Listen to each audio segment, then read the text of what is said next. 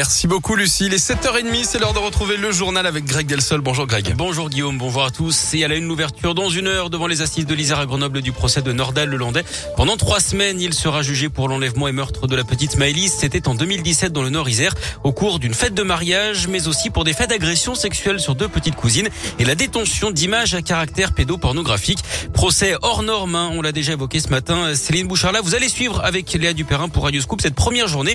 Et c'est d'abord un exercice important qui va occuper la cour ce matin. Oui, dès l'ouverture de l'audience, il sera d'abord procédé au tirage au sort des jurés, ces citoyens qui vont siéger aux côtés des magistrats pendant ces trois semaines et juger Nordal Lelandais. La Cour va ensuite appeler les témoins et les experts qui seront entendus au cours du procès. Ils devront ensuite quitter la salle car ils n'ont pas le droit d'assister au débat tant qu'ils n'ont pas déposé à la barre.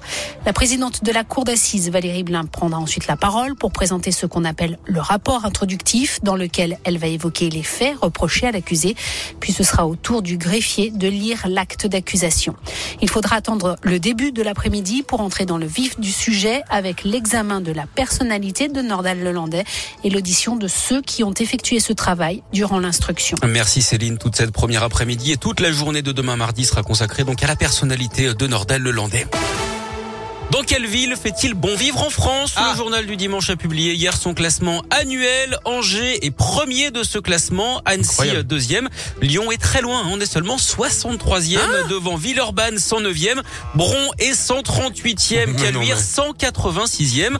Le classement a été établi à partir de 187 critères sur 9 catégories avec deux petites nouvelles, hein. l'attractivité immobilière et le temps de trajet qui visiblement ah, ne sont pas terribles hein, à Lyon. Ça non ouais. Les suites du scandale de maltraitance dans les EHPAD, elles avaient été dénoncées dans un livre d'enquête. Le groupe Orpea, visé dans cet ouvrage, a annoncé hier le licenciement de son directeur général, en cause notamment des repas rationnés pour augmenter la rentabilité. Même chose pour les soins d'hygiène et la prise en charge médicale. Le directeur général d'Orpea France est convoqué demain matin chez la ministre déléguée chargée de l'autonomie des personnes âgées, Brigitte Bourguignon. Il devra notamment répondre de ces accusations graves concernant les pratiques du groupe. Allez, on passe au sport avec le handball et l'équipe de France qui a raté la médaille de bronze à l'Euro hier, défaite 35 à 32 après prolongation face au Danemark. C'est la Suède qui a remporté le titre face à l'Espagne. En foot, les dernières heures du mercato d'hiver à Lyon, l'OL qui devrait officialiser dans les prochaines heures l'arrivée du milieu de terrain Tanguy Ndombele. C'est en fait un retour hein, puisqu'il avait été vendu il y a deux ans et demi à Tottenham. Il arriverait sous forme de prêt jusqu'en juin pour pallier le départ de Bruno Guimarès vendu ce week-end pour 50 millions d'euros à Newcastle. Lyon qui attend également l'arrivée du milieu de terrain de Brest, Romain Fèvre. Le mercato s'achève donc ce soir à minuit. Pour faire plaisir d'ailleurs aux fans de l'OL, on reparle de la déroute de l'Est Saint-Etienne. Les Verts sortis en huitième de finale de la Coupe de France par les amateurs de Bergerac hein, qui évoluent en National 2. C'est la quatrième division. Défaite 1-0 de Saint-Etienne, également dernier de Ligue 1. À retenir dans les autres matchs la qualification de Monaco à Lens, de Marseille, de Bastia, d'Amiens ou encore de Nantes. Et puis on suivra ce soir PSG Nice à 21h15.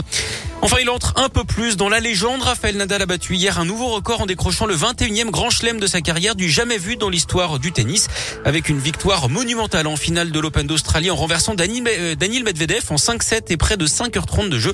Ses principaux rivaux Novak Djokovic et Roger Federer lui ont même rendu hommage après ce nouvel exploit de l'Espagnol.